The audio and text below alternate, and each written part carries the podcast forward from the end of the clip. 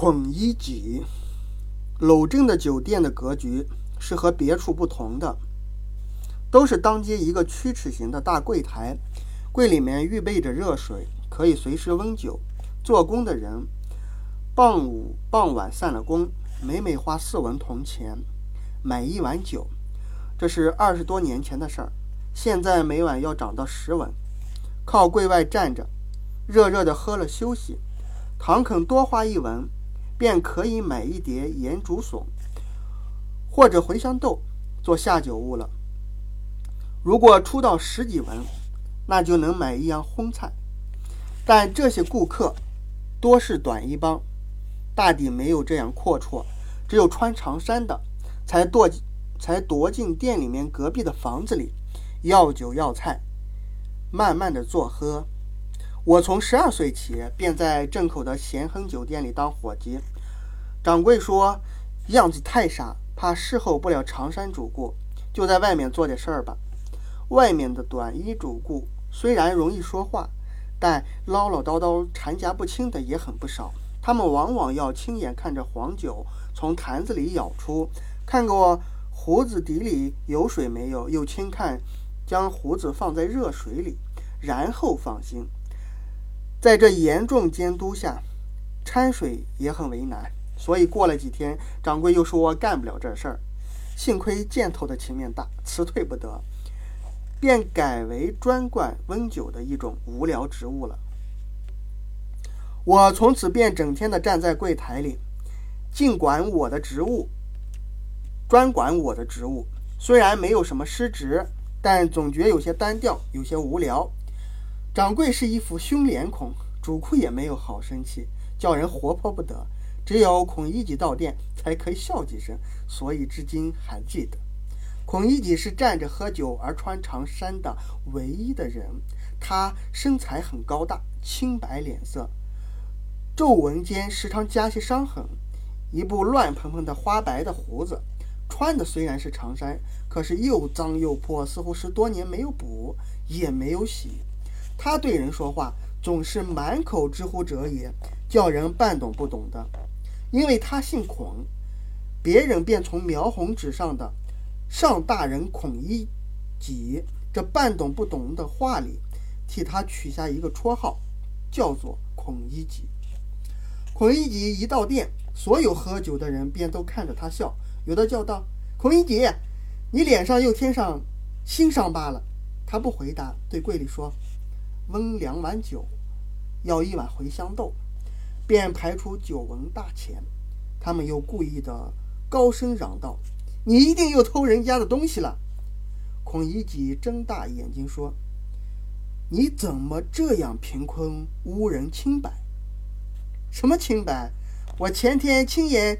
见你偷了何家的书，吊着打，孔乙己便涨红了脸，额上的青筋条条绽出，争辩道：“窃书不能算偷，窃书读书人的事儿，能算偷吗？”接连便是难懂的话，什么君子固穷，什么折乎之类，引得众人都哄笑起来。店内外充满了快活的空气。听人家背地里谈论，孔乙己原来也读过书，但终于没有进学，又不会吟审，于是愈过愈穷，弄到将要讨饭了。幸而写的一笔好字，便替人家抄抄书，换一碗饭吃。可惜他又有一样坏脾气，便是好喝懒做，做不到几天，便连人和书籍纸张笔砚、纸张笔砚一起失踪。如是几次，叫他抄书的人也没有了。孔乙己没有法，便免不了偶然做些偷窃的事儿。但他在我们店里，品行却比别人都好，就是从不拖欠。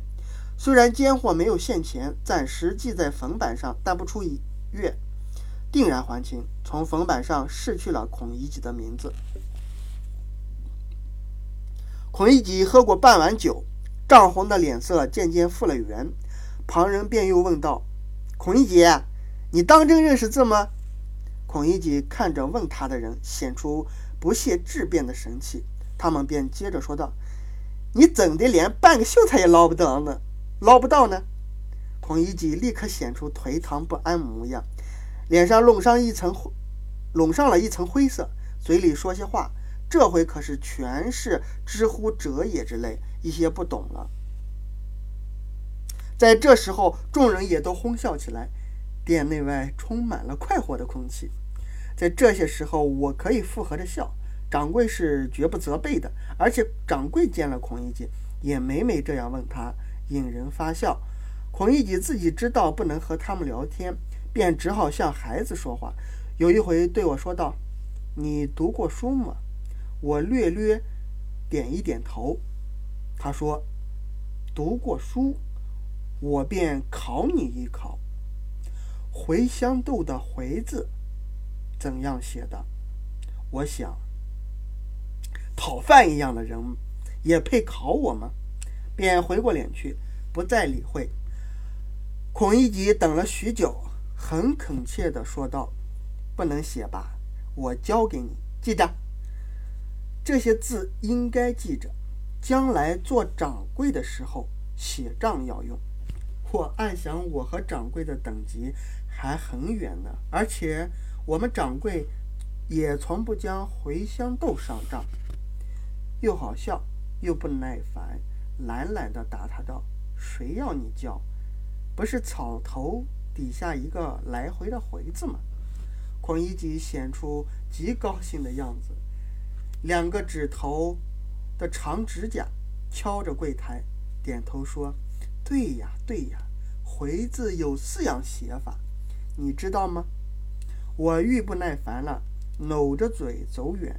孔乙己刚用指甲蘸了酒，想在柜上写字，见我毫不热心，便又叹一口气，显出极惋惜的样子。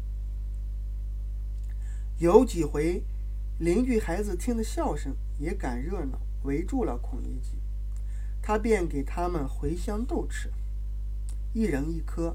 孩子吃完豆，仍然不散。眼睛都望着碟子，孔乙己着了慌，伸开五指将碟子罩住，弯腰下去说道：“不多了，我已经不多了。”直起身又看一看豆，自己摇头说：“不多，不多，多乎哉？不多也。”于是，这于是这一群孩子都在笑声里走散了。孔乙己是这样使的使人快活，可是没有他，别人也便这么过。有一天，大约是中秋前的两三天，掌柜正在慢慢的结账，取下粉板，忽然说：“孔乙己长久没有来了，还欠十九个钱呢。”我才也觉得他的确长久没有来了。一个喝酒的人说道：“他怎么会来？他打折了腿了。”掌柜说：“哦，他总仍旧是偷，这一回是自己发昏，竟偷到丁举人家里去了。他家的东西偷得到吗？后来怎么样？怎么样？先写伏辩，后来是打，打了大半夜，再打折了腿。后来呢？后来打折了腿了，打折了怎样呢？怎样？谁晓得？许是死了。”掌柜也不再问，仍然慢慢的算他的账。中秋之后，秋分是一天，凉比一天。看看将近初冬，我整天的靠着火，也需穿上棉袄了。一天的下半天没有一个顾客，我正合了眼坐着，忽然间听得一个声音：“温一碗酒。”这声音虽然低，却很耳熟。有看时又全没有人，站起来向外一望，那孔乙己便站在在柜便在柜台下对了门槛坐着。他脸上黑而且瘦，已经不成样子了，穿一件破夹袄，盘着两腿，下面垫一个蒲包，用草绳再加上挂住。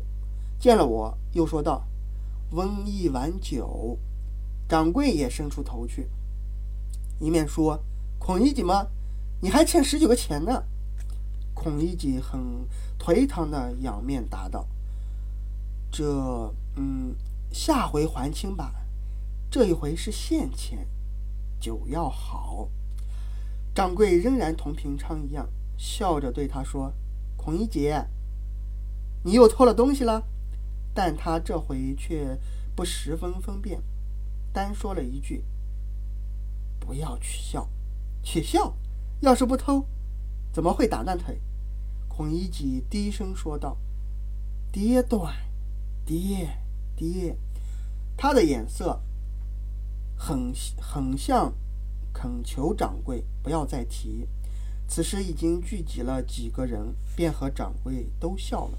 我温了酒，端出去放在门槛上。他从破衣袋里摸出四文大钱，放在我手里。见他满手是泥，原来他便用这手走来的。